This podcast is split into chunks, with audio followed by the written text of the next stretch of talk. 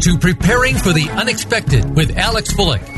People, organizations, and communities need to prepare for and respond to natural and man-made disasters in a timely manner and in the most effective way possible. Our program examines what is being done before, during, and after a disaster and those unexpected events to keep you in the know. Disasters can happen to anyone. The question is, when will it happen to you? Now, here is your host, business continuity and disaster planning expert, Alex Fullick and welcome to another episode of Preparing for the Unexpected. I'm your host, Alex Fullick, and as always, we like to talk about things related to business continuity, disaster planning, emergency response, resilience, and anything that can be related to those topics. Uh, a couple of announcements. Uh, I will be at the Continuity and Resilience Today conference in Toronto, May 29th to 30th. Uh, please feel free uh, stop by if you're attending. You know, say hi, and maybe we'll uh, get some of your comments on the show. Who knows? If there is a topic you'd like us to talk about on the show, please feel free send me an email. Go to the Voice America page for the show. There is a button underneath the graphic says uh, send me send the host an email or something like that.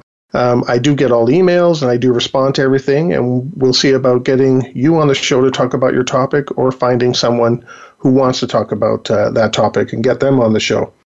Today's show is brought to us by the people at Stone Road Inc. and their application, boastassessment.com. Um, that helps you uh, really uh, self-manage your program assessment. You can monitor your, your progress in various areas like BIAs and risk assessments, resources, and testing. Uh, so check it out. That's boastassessment.com. And if uh, you'd like to talk about any of your products or services, uh, please feel free to get in touch with me. We do have uh, you know sponsorship and advertising uh, uh, uh, opportunities available for you. And my last announcement is I hope it's a little early yet, but I'm hoping to attend the next TIEMS conference, the International Emergency Management Society in Seoul, Korea, in November this year. And for long-time listeners, you'll know that for a while there, I was uh, promoting the TIEMS conference in Manila, which uh, occurred in November in 2018, and met a lot of great people there. Um, some new contacts and some learned a lot of new information. And today's guest is actually one of the presenters uh, at that TIEMS conference. He presented on a topic called A New Approach to Disaster Education. Um, joining us all the way from Australia, I'd like to welcome to the show Mr. Neil Dufty. Neil, welcome to the show. Uh, great to be with you. Thanks, Alex. How is uh, the weather down there? Are you still scorching hot? Yeah, look, uh, we've had uh, uh, heat waves, uh, wildfires, and uh, up in the north of the country, uh, we've had some some really severe floods to a city called Townsville. So that's up near the Great Barrier Reef to the north of.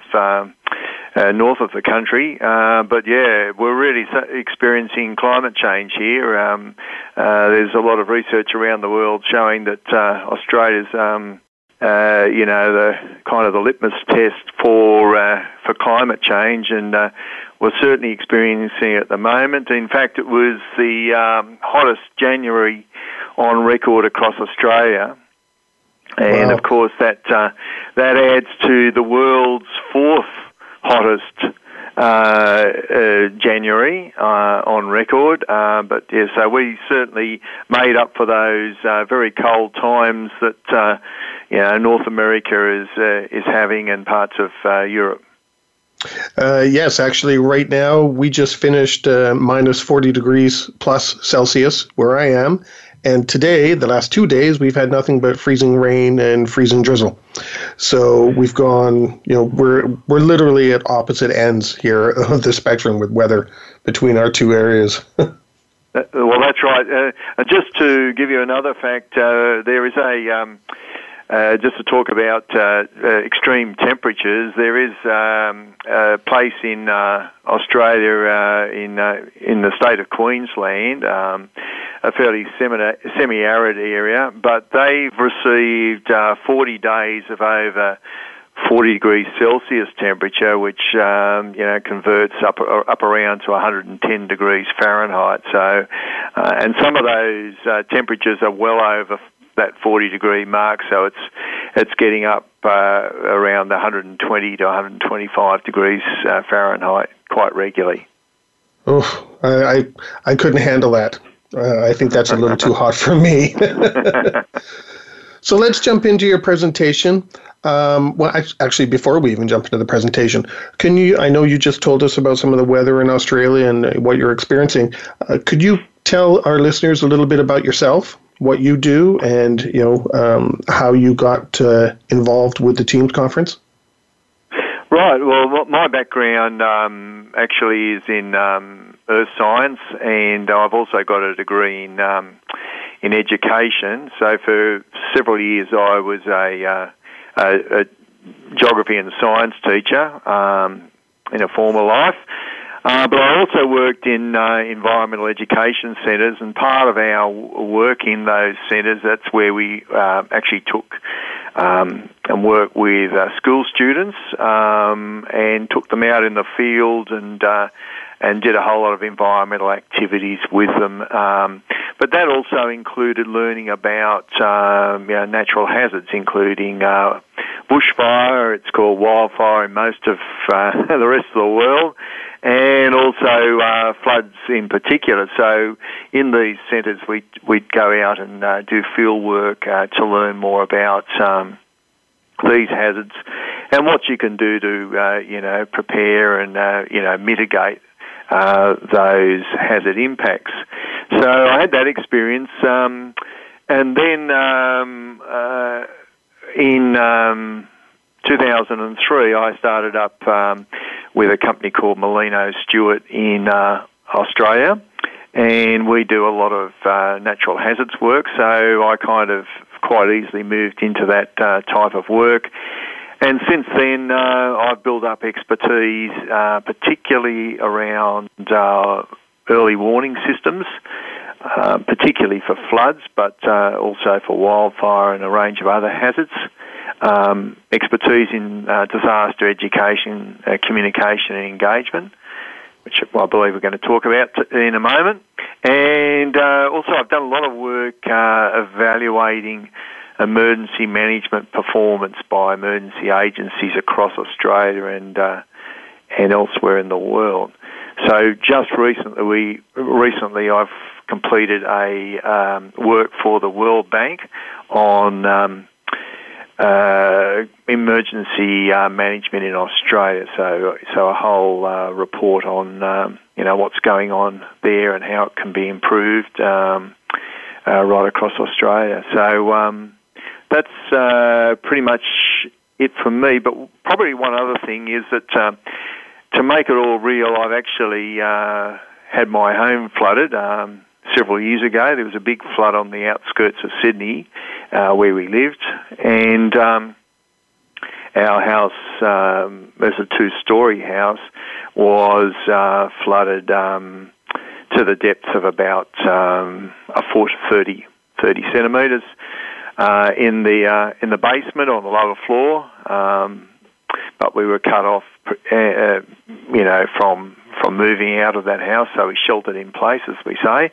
Uh, but also, um, um, the business that I was running, which in fact was an environmental education centre for the, for the uh, government, was flooded to the depth of a, a one and a half metres. So uh, that's around about four foot, um, and so that caused a lot of damage. So. Uh, I understand what it's like to be flooded. Um, I've fought um, and helped fight um, in uh, wildfires um, and ha- had that experience. So I've worked for one of the agencies here in Australia actually doing uh, firefighting. And certainly I've experienced droughts and some of the other um, uh, hazards that we have here in Australia. So I think that keeps the research that I do and the advice that I give to our clients very real. Uh, yeah, there, there's a difference between people who um, know uh, things through uh, book smarts and those that have actually experienced what they're teaching. And obviously, you've experienced some of that. That's right, and and also um, uh, also to make it real, that I've I've gone into uh, several um, communities um, after a uh, hazard event, um, many of which have been uh, disasters, and had to go in there and um, and interview those uh, those people uh, for a range of different research purposes to try and you know improve their resilience and uh, hopefully uh, improve um, and learn from uh, you know that event. So one example is, uh, in fact, yesterday was the um, the uh, 10 year uh, anniversary of very severe fires in one of our states here called Victoria. Um, unfortunately, uh, about 170 people perished in that uh, that fire, and um, um, one of the communities that I um, I went into, uh, in fact, only had uh, 200 people, and um, you know, 11 of those people um, sadly perished. And of course, you know, um, I mean, I still get a bit emotional uh, from that experience mm-hmm. of even uh, you know doing those. Um, of doing those interviews. So um, uh, the situation there was that uh, there really was no uh, warning. The the um, little community, which was uh, just only 40 kilometres from um, uh, about 30 miles from um, the city of Melbourne, which is four and a half million people. Um, so it's just in the hills behind uh, Melbourne. Uh, this is when fires came right over the top of the um, of of the hills, and um, you know, it was just like a conflagration. You know, just a catastrophic catastrophic event. And sadly, sadly, these people had no um, mobile or you know cell coverage, and um, only one way out, and, and pretty much no warning. So um, that makes that kind of uh, experience for me uh, makes mm-hmm. the whole uh, job of disaster management very real. Yes, well, I'm glad you can share that experience because I, I, know in your presentation you gave a lot of great information, and you know I'm I'm sorry to hear uh, you know the loss that you experienced with this, and I think that listeners will appreciate what you have to say today. Yep.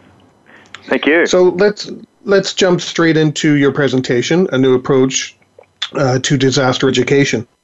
Um, what are the three levels of a good disaster education program?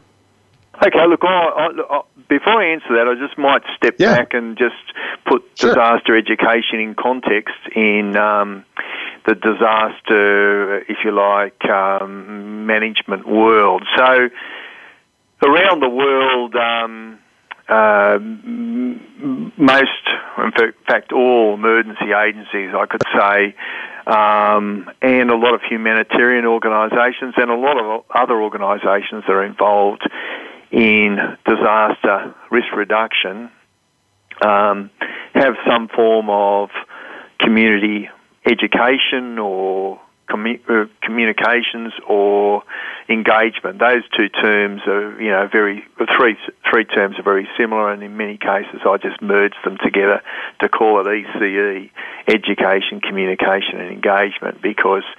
Um, you know, they do the same thing. So the, the, the aim of of um, ECE, if you like, is uh, is to make obviously people safe.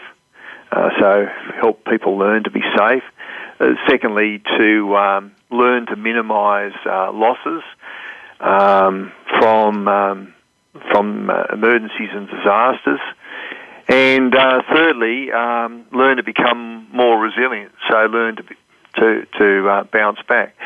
And um, the target audiences, of course, are uh, you know individuals, um, communities, businesses, schools, um, a, broad range, and, and, of course, it's most important to have um, uh, programs, education programs for those that are very um, that are uh, most vulnerable. So you know the older people in our community and the youth, of course um, those with disabilities.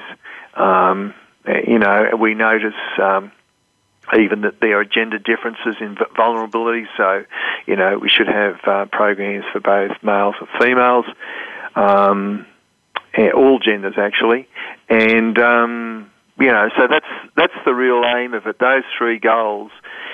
So what actually happens is across the world, um, there's a um, Sendai uh, Framework for Disaster Risk Reduction, uh, which was uh, set up in 2015. And, and, in many cases, it mentions and, and well, uh, disaster education as being uh, very important. And as I said, virtually all emergency agencies around the world, um, you know, do it.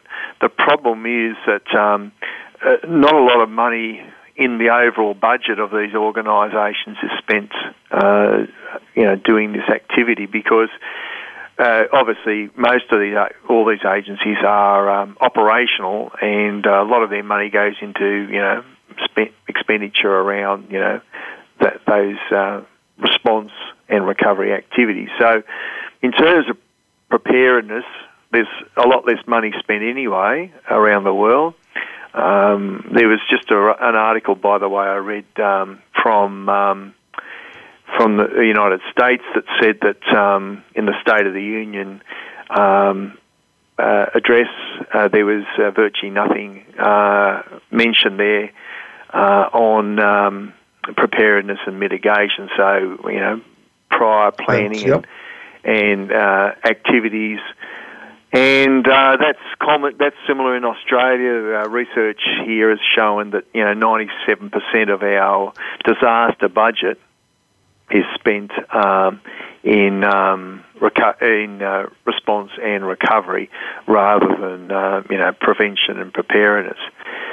So, um, and what I'm saying is, disaster education is a is a small part of that preparedness budget, which is as I said, disproportionate to the overall mm-hmm. expenditure across the disaster cycle. So um, yeah, look, it's it's something that goes on. Um, there are people that are employed to do these things, but the budget is generally fairly small compared to the overall um, budget. But we know certainly from a, lot, a lot of um, analysis, including economic analysis that it gains very high, um, you know, cost benefit ratios. So, um, you know, we're getting up into the order of 20 to 1 benefit to cost ratio compared to a lot of, um, you know, structural mitigation activities like building levees and dikes and those type of things, uh, which don't, you know, are lucky to, to kind of break even in the ratio. Mm-hmm. So we know that it's important. Um, uh, we know that it's got clear goals. Uh, lots of agencies are doing it around the world, um, but there's not a lot of, if you like, research base behind it. People are doing it rather than and and, and not even evaluated in many, many cases, rather than um, you know having a research base behind it. So in the in the mm-hmm. paper that I presented at the TIEMS uh, conference, what I was trying to do is uh, present a little bit of that um, of that research. I'm currently writing a book on disaster education, communication, engagement uh, for Wiley, and hopefully it'll be um, published later this year. Uh, so it'll have a lot more detail. So what we're going to go through is just a little, um, if you like, summary of uh, what will be in the book, and uh, the there's a lot more research behind it all. Well, that's so, great. Thank you. And so, I've actually got a question, question for you. Oh, oh sorry, I got a question for you on the uh, the budget okay. and the funding stuff. Yeah, um, sure. But we've actually come to the end of our first segment already. So hold your thought, and we'll be right back. We're talking with Neil Dufty uh, from Australia today, and we'll be right back.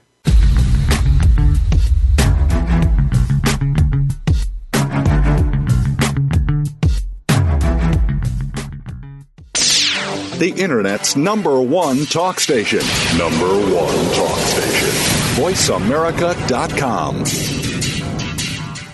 There are many people who claim to be dog experts, yet they don't really provide a connection between dog owners and their best friend. This is where the BS stops. Listen for Taming the Wild in Your Dog with expert, author, and nationally recognized dog trainer Brian Bailey. Each show has experts, professional trainers, and veterinarians to give you the right answers. Listen for the safety and well being of your dog. Listen every Wednesday at 1 p.m. Eastern Time, 10 a.m. Pacific on the Voice America Variety Channel. Psych Up Live with host Dr. Suzanne Phillips is an insider's glimpse at a life from a psychological perspective. It's a look at what matters to us. Why do we laugh? How do we cope with stress? Are men and women really that different? What is it about our relationships? How are they formed? How they work out? And why they sometimes don't? Every week is something new to engage you. Psych Up Live is heard every Thursday at 2 p.m. Eastern Time, 11 a.m. Pacific Time on the Voice America Variety Channel. We'll turn up your perspective on life. The Voice America Talk Radio Network is on Instagram. Make sure you follow us and comment on our pictures from behind the scenes at our radio shows, live events, and around the network. We want to see what you have to share as well. Check us out on Instagram at Voice America Talk Radio. Ask the experts. Call toll free right now 1 866 472 5787 and ask our All Star team to answer your question. That's 1 866 472 5787. Thank you for calling. VoiceAmerica.com.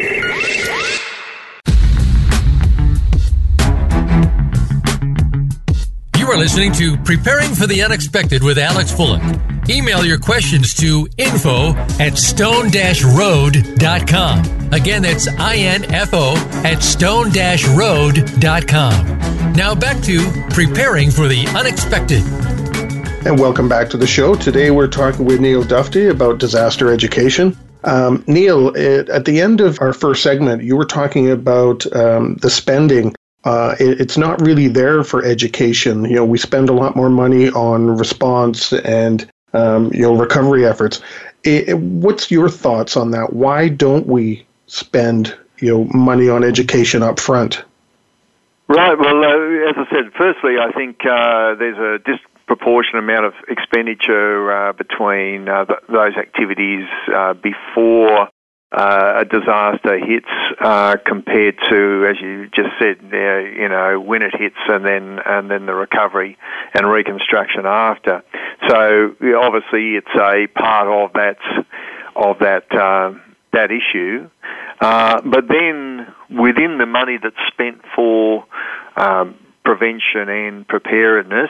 Um, a lot of the money uh, agencies spend, um, you know, go to uh, what they see as gearing up for a, an operation that is for the response activity, and, and um, the uh, amount of uh, detail put to, um, you know, the education um, is fairly fairly small. Um, also, that one of the other problems is that there is uh, there are not a lot of um, people that are trained or have, if you like, education um, backgrounds or even qualifications that are in the emergency management world. So um, there are only a few books or guidebooks on um, and evidence-based guidebooks on this subject, and uh, there's not a lot of you know, incredible lot of research compared to the other fields as well. And there's not a lot of people that um, that come in from, you know, an evidence-based background that is an education background. They move into this world, you know, um, from maybe being a volunteer or maybe being in some other part of the agency um, possibly being a journalist and coming into the media centre and then having to do education as well. So that's part of the, if you like, the malaise that um, people um, are not highly trained in this in this world, and even the training courses that are pro- provided by emergency agencies are not necessarily well synced to um, evidence so to you know learning theory and those type of things, uh, the psychological and sociological sides behind it. So that's a bit of the problem that um, you know the the, uh, the, training for these people and uh, even their experience. Um, uh, you know they do a great job. Uh, there's no doubt about that. Uh, but um, you know I believe that there's a need to improve the um, if you like, the um, training and professional development behind um, a lot of the staff that are in the in education, communications, and engagement uh, fields. Um, mm-hmm. And I think they'd probably agree with that. You know, they need uh, to to bolster their skill sets. Okay. Well, uh, thanks for the answer because I was curious. Um, you know, uh, multiple people have now started to say the same thing, so I just wanted your opinion on that. Mm. So um, now I know I cut you off at the end of the last segment because I know you wanted to get into uh, all the meat and potatoes, so to speak, of um, you know what you were talking about. So. Um, why don't we jump back to where we, we were and uh, you know talk about um, you know a good education program? You know what what does it kind of contain? Because I, if I understand correctly from your presentation, there were multiple levels and different facets, you know, and so much around it. Yeah, look. Um, firstly, uh, I think the one of the the problems um, in a lot of the in a lot of the education programs uh, that are released by um, emergency agencies around the world is that they're, they're very campaign based, based, and that is, you know, uh, they're a top down approach that uh, you know, views the community as, if you like, a homogenous um, group. And as we know, uh, communities are, are, diverse in their, you know, across race, um, you know, religion, um, age, um, gender. They have their vulnerabilities, mm-hmm. Um, all of those things. So to foist, um, uh, the, you know, a campaign, if you like, uh, disaster education campaign, for example, around preparedness to everybody um, doesn't. Mm-hmm. We found doesn't work, and I think if if you, even if you think through intuitively, um, it wouldn't work anyway because it's not going to fit and motivate all people to, for example, become more prepared prior to you know uh, an emergency or disaster. Um, so um, the we know that the um, a better approach is to design uh, programs that are that uh, relate to different groups of people, different communities, and you know they're tailored well to um, to those uh, you know those different groups. So, for example, if we're looking at the business community, something dear to your heart, uh, obviously we would um, supports um, you know business continuity management and um, and uh, work help people learn about you know business continuity business continuity planning. Um, if we were in a school, um, we would look at the uh, curriculum that's you know the appropriate curriculum um, and those mm-hmm. opportunities and uh, we would try and tie, uh, you know, if you look at preparedness education into um, those uh, curriculum opportunities, and we write te- uh, units of, of teaching, teaching learning around that particular uh, group. For the broader population, we have to look at all of the, the different um, uh, if you like, nuances and the fabric across that, that society and try and cover off those things. Um, we also should be looking at the psychologies of, of why people prepare and why they don't. Um, the sociology, which shows that people um, work together and they, they carry out social learning. Uh, we know also that uh, people um, prepare better when they've uh, experienced a disaster. Now, we don't want to do, uh, you know, we don't want that to happen to people. So we look at different ways in which we can bring, if you like, that experience to life. So, you know, one way of doing that, for example, is, is using virtual reality. Um, we also know the importance of engagements. Uh, so social media become becomes very important in that process. So taking that all on board, um, we need to tailor uh, disaster education to the learners. Um, you know, that's just a common common um, uh, principle in any education program. And to do that, um, obviously we've got um, to understand three three elements. Um, one is the the pr- principles of effective disaster education. So, you know, some of the things that I just spoke about are those type of things.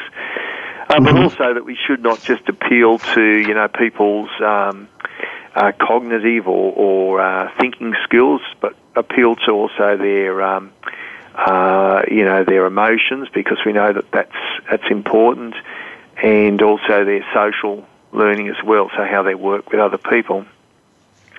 The second um, element is that we look at um, you know the the content and methods that we can use to develop those programs, and um, you know, and that's could be right across the disaster management cycle, which is uh, um, preparedness or mitigation.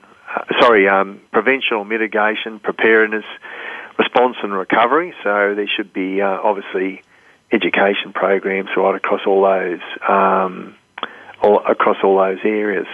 Uh, and um, and lastly, um, obviously, we should have some filters there to make sure that we link in with emergency management activities that are going on in those communities. Um, that we link in with the social networks and vulnerabilities of those communities and appreciate those and understand them and also that we work with um, and tailor our programs to specific learners. So there's a fair bit of activity involved in this, but one of the main ideas behind it is that we should work together with those communities and, um, you know, uh, appreciate the knowledge and uh, experience of those communities around disasters. So it should be a, uh, you know, a working together situation instead of, um, you know, a telling um, mm-hmm. those communities what to do. So, putting it so into um, kind of business or project management terms, you really need to understand your stakeholders and the various groups that are involved, and then each one, their message has to be tailored to their specific needs. Right. That's that's exact that's exactly right. That's the that's the approach. I mean, it's uh, common sense in project management and in education. You always uh, tailor um, your education programs uh, to the learners, um, and uh, also make sure that you know encourage those learners to be part of that that process. Not only the design of the education program, but the implementation. So learning together um, and uh, and also the evaluation, uh, which is certainly a part of um, disaster education, which is uh, is missing and which is poor across the world. Uh, we certainly need to, to uh, be able to um, evaluate and report on how these programs have gone so that others can learn about it and, they can be improved over time. So I always say that an important part of any education, disaster education program is an evaluation plan. And in fact, maybe that's the very first part of the thinking behind, um, you know, these programs. Well, that's going to be a bit of a challenge for you because um, even with myself, you know, when I'm doing uh, some sort of an update to executives or any kind of management, you've got people at the table. They're one group, one group of stakeholders, but half of them prefer, you know, uh, paragraphs and documents, while the other half prefer, prefer um, you know, pictorial, you know, and pictures and graphs and things like that. So That's right. got to be a challenge, you know, with one within a, the same group, right?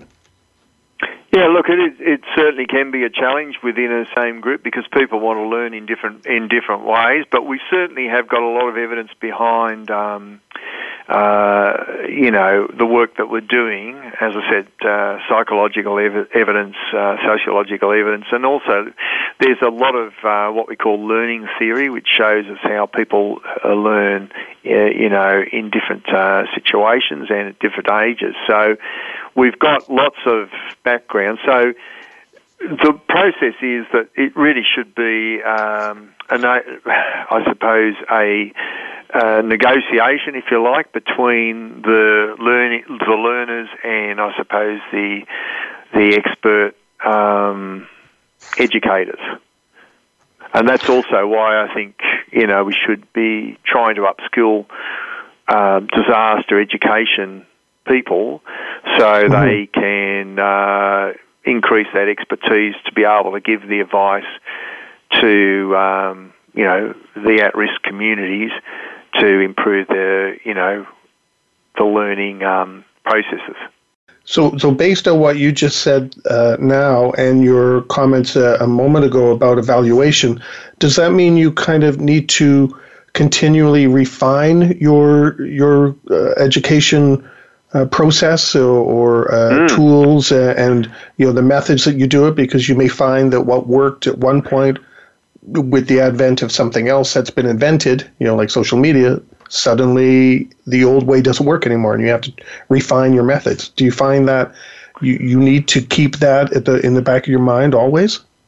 Absolutely, and that's the exciting thing about it, Alex. You you um, you've got to continually learn, and uh, it's all about lifelong learning.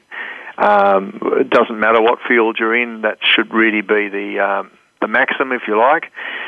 Uh, we should be adaptive in that learning process, and um, you know that's a whole part of the journey. So the ability for uh, emergency agencies and, uh, if you like, researchers, um, consultants like myself, and at-risk communities to work together to learn very important. So, to give an example of what you just spoke about, which I believe is very true. Um, uh, you know, I do a lot of work around uh, emergency manage uh, uh, around emergency warning and early warning, and mm-hmm. design programs uh, or early warning systems for a lot of communities uh, in Australia. So.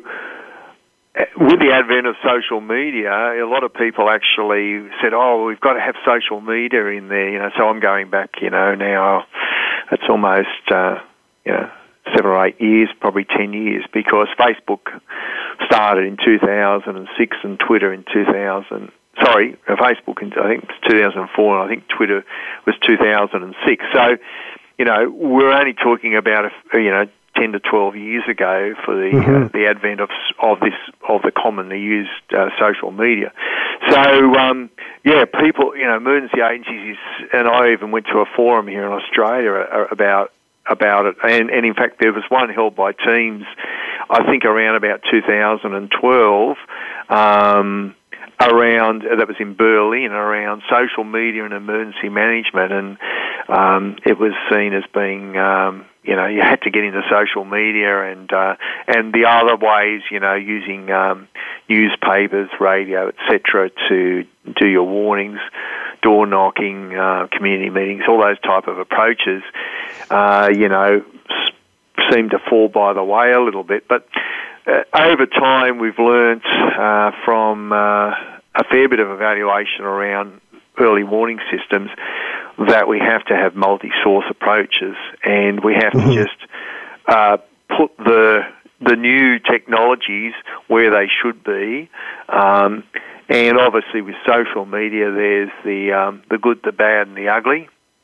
Mm-hmm. You know, the good is that it, it it enables a lot of um, uh, you know those interactions. It enables those uh, you know, emotions to to come out. Um, but there is a lot of uh, fake news and misrepresentation of information across that across that field um, as the bad, if you like. Um, and um, and also the ugly. So uh, I think all you know agencies across the world, particularly in countries where um, you know social media is embraced, um, mm-hmm. uh, have social media now entrenched within their warning system communication. So there's a good example of what you're talking about. You're absolutely right.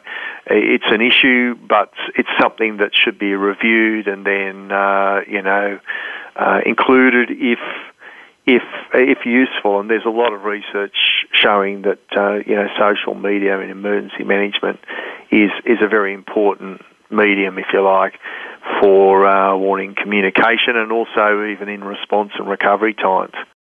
Well, it's interesting you, you talked that we just mentioned social media. Here in the province of Ontario, um, where I live, the government uh, a while ago uh, implemented a, um, a, notification system which comes through all cell phones and media platforms now. So yep. that in case there is some sort of major uh, situation here um, in Ontario uh, affecting you know certain groups or, or anywhere, you're you will get this message no matter what. And the funny thing is, the day they announced they were going to test it, and the first test went so-so. You know, there were obviously some bugs to to work out. The second test, um, you know, to educate us all what was going on, um, we were sitting in an office, and suddenly everybody's cell phone started ringing. Know?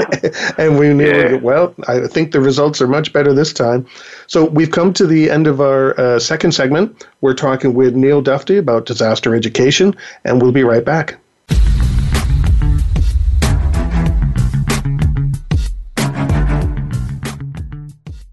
Stimulating talk. Gets those synapses in the brain firing really fast. All the time. The number one internet talk station where your opinion counts. VoiceAmerica.com. All round the outermost rim of the shield, he set the mighty stream of the river Oceanus, creating Achilles' shield in Homer's The Iliad, Book 18. Rachel Carson, in The Sea Around Us, said, All at last, return to the sea to Oceanus, the ocean river, like the ever flowing stream of time, the beginning and the end. Moir's Environmental Dialogues with Dr. Rob Moir offers lively dialogue and revealing narrative inquiry into how individuals are overcoming obstacles and creating a greener and blue planet Earth. Tune in Thursdays at 3 p.m. Eastern, 12 noon Pacific on the Voice America Variety Channel.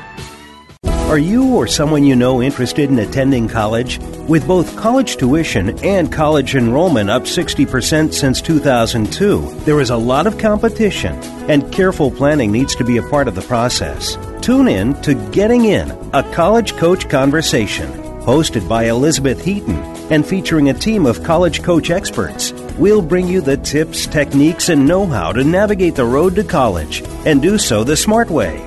Listen live every Thursday at 4 p.m. Eastern Time, 1 p.m. Pacific Time on the Voice America Variety Channel. Now you don't have to stay linked to your desktop or laptop. Take Voice America on the go and listen anywhere. Get our mobile app for iPhone, Blackberry, or Android at the Apple iTunes App Store, Blackberry App World, or Android Market. News, opinion, your voice counts. Call toll free 1 866 472 5787. 1 866 472 5787. VoiceAmerica.com.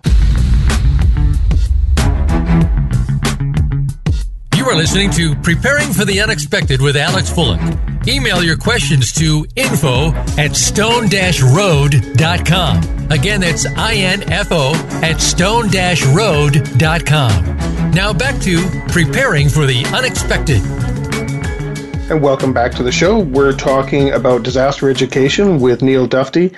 Uh, Neil, during our break, you were starting to talk about um, uh, some of the campaigns that uh, you were mentioning in uh, our earlier segments. Do you want to talk a little bit more on those? Yeah, look, Alex, um, I kind of made a comment in the last uh, segment that. Um, that uh, you know we need to tailor disaster education to uh, very much to the local um, at-risk communities, and also even to uh, you know specific learners or at least learner learner groups. Um, but uh, I'm not saying that we should discard the uh, the overall campaign. So, look around the world. There's some very uh, exciting uh, campaigns. Um, uh, so, for example, um, there's a preparedness month. I think it's uh, September in in the states. Um, and you know, if you go right around the world, you'll see a range of different events and um, also um, preparedness um, campaign. So, look, I've had a little bit of involvement in one uh, that actually originated from the United States, has been successful in uh, the United Kingdom, and it's called um, 30 Ways, 30 Days. And um, so the hashtag is 30 Days, 30 Ways. So, this program um, is uh, is just for the month of September, and the idea is there's 30 days uh, there, and um, there's 30 different preparedness uh, ways that uh, that link into that, um, and um, emergency agencies, humanitarian organisations put forward, you know, one of those days. So it might be uh, that you uh, prepare uh, an emergency kit on one of the days, or uh, mm-hmm. you might. Um, you might it might be something to do with uh, you know pandemics or you know severe dis- diseases, and you might have a day of you know really washing your hands for for 30 seconds. So they're very simple behavioural activities um, that people can do, and they're quite broad based, but they break down the whole idea of, if you like, an, an emergency plan that you might have in your um, in your home, and you do it for a specific month, but obviously the mm-hmm. the aim is that the behaviours then extend uh, further on. So I'm looking at you know uh, transferring uh, that program and tailoring it for Australia, maybe even for specific groups in Australia, because um, you know that's the aim of the program is that uh, what would work in the United States or even in parts of that might work in the UK and might work in Australia or other developed and developing countries. So there's an idea to to have this, uh, you know, taken elsewhere. So this is a broad campaign, but it can be tailored still to communities, mm-hmm. and it also the main component of it, other than having a base website, is social media um, around that. So the idea of having that hashtag, ongoing uh, conversations with people, uh, engagement to try and encourage them to do those preparedness um, activities, so that when a hazard event occurs, um, like a flood or a fire, um, earthquake, tsunami, then people um, are prepared for the unexpected. Well, I guess it, you know, I like your 30 days, 30 ways example here. And I guess it, that campaign helps break things down into manageable pieces for someone like me. You know, if I see Hurricane Preparedness Week or, or you know, Business Continuity Awareness Week or some of the others that are out there, I'm just one person. Yeah, what am I going to do, you know, against a hurricane? But if you break it down into 30 little things, well, you know, one of them is get yourself a, a, a couple of liters of water and put them off to the side. Oh, well, that's easily yep, done. And before you know it, you know, uh, with that 30 days, 30 ways, all of a sudden I've got, you know, my my hurricane preparedness stuff done, and it's more manageable to me that way. That's that's the, the, the aim of it, and and the, you know another one. If you're in, a, for example, if you're in an earthquake area, um, it might be that you know you practice the uh, as they do in the. There's a very good campaign which is a behavioural one. It's just a, a very simple drill called the Great Shakeout, uh, and that's used around the world in earthquake. Um, uh, zones. So, for example, uh, in uh, you know the west coast of uh, you know Canada and uh, and the states, Japan, uh, you know right across into Indonesia and um, yeah, uh, in, in all those earthquake belt, mm-hmm. the Ring of Fire areas. So. Um, you know, people there learn how to, uh, you know, drop, roll, and hold. So the idea there, of course, is to to drop down, roll under a, a desk or you know table or something like that because that's your you know if you like your protection if the building starts to collapse and, and hold under there um, until the shaking you know uh, finishes. So that's that's the the idea if you're in a building uh, what to do. So one of the activities uh, for the 30 um, 30 ways, 30 days uh, could be that particular activity. But only, you know, it's not going to really work that well in Australia where we have very few earthquakes. We're not on the edge of a tectonic plate. So, right. uh, obviously, here in Australia, there would be a lot of other activities around heat wave, as, as we're experiencing, um, around uh, fire, around, uh, you know, flood, um, et cetera, et cetera. So we've only got uh, a few minutes left, believe it or not. Time really does fly on these things. Uh, do you have any? Uh, do you want to take two minutes and give us any final thoughts on disaster education? Well, look, yeah, just probably the uh, the take homes for those uh, listening, and um, is that um, you know we, we, can all learn and, and help each other around. Um, around uh, you know disasters, I think the most important thing is I've talked a fair bit about you know what people as in individuals can do, but I think it's most important that we live in a community, uh, that we look after our neighbours, we look after the older people in our community, um, it's most important that you know we work we work together. Um, from the experiences that I've had of um, of disasters, and I've, as I said, I've been involved in just a few. Um, that approach is most important to learn together and work together, and learn from uh, uh, you know any experiences that, that you might have. Um, so that would be a you know a take home, I suppose, is that you know we should not just be um, you know looking at our own, if you like, preparedness activities, but as part of that process, we should you know be uh, looking after others um, and working with others to um, to build our um, resilience and uh, to build our um, you know experiences for uh, you know future disasters, which can happen at any time, and they don't have to be, as we know, uh, as um, as kind of uh, objective as um, as a mm-hmm. flood. Uh, uh, there could be, uh, you know, a heat wave experience, or it could be even, uh, you know, a severe um, electrical failure, a blackout. I mean, there's been numerous of those around the world. Of course, you know, problems over a prolonged period of time. So it can be any type of um, change to your continuity, if you like, to use business mm-hmm. continuity terms. So that'd be a, a, a take out, a take home um, comment from me around uh, our general disaster education, Alex. Well, it's interesting you mentioned the blackout. I went through the big blackout here on the East Coast in North America, of the U.S. and Canada, and yes. uh, you also mentioned you know caring for neighbors. And I found during that experience, we were all outside. We were all talking to neighbors. I, I met people I didn't know before that had been yes. living there for years, and it was a yes. fantastic experience. It really was. So, yes, but the point there is that we shouldn't wait for a disaster like or experience like right. that to exactly. build those bonds. Uh, we should be trying to do it um, you know, prior to it because it, as soon as if, if it was if it was a fast on, onset um, experience uh, like a mm-hmm. terrorist attack or something like that, you would have to act very, very quickly and, um, you know, make those bonds or look after those people. Or if it was, yep. uh, you know, an earthquake, obviously you have to go looking for those people, you know.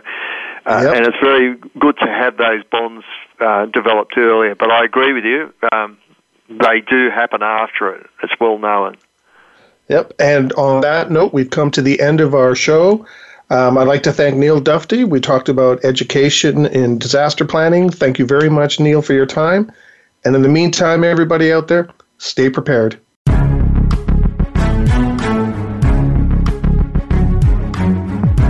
Thank you for joining us for Preparing for the Unexpected. Please tune in for another edition featuring your host, Alex Fullick, next Thursday at 6 a.m. Pacific Time and 9 a.m. Eastern Time on the Voice America Variety Channel. We'll see you here next week.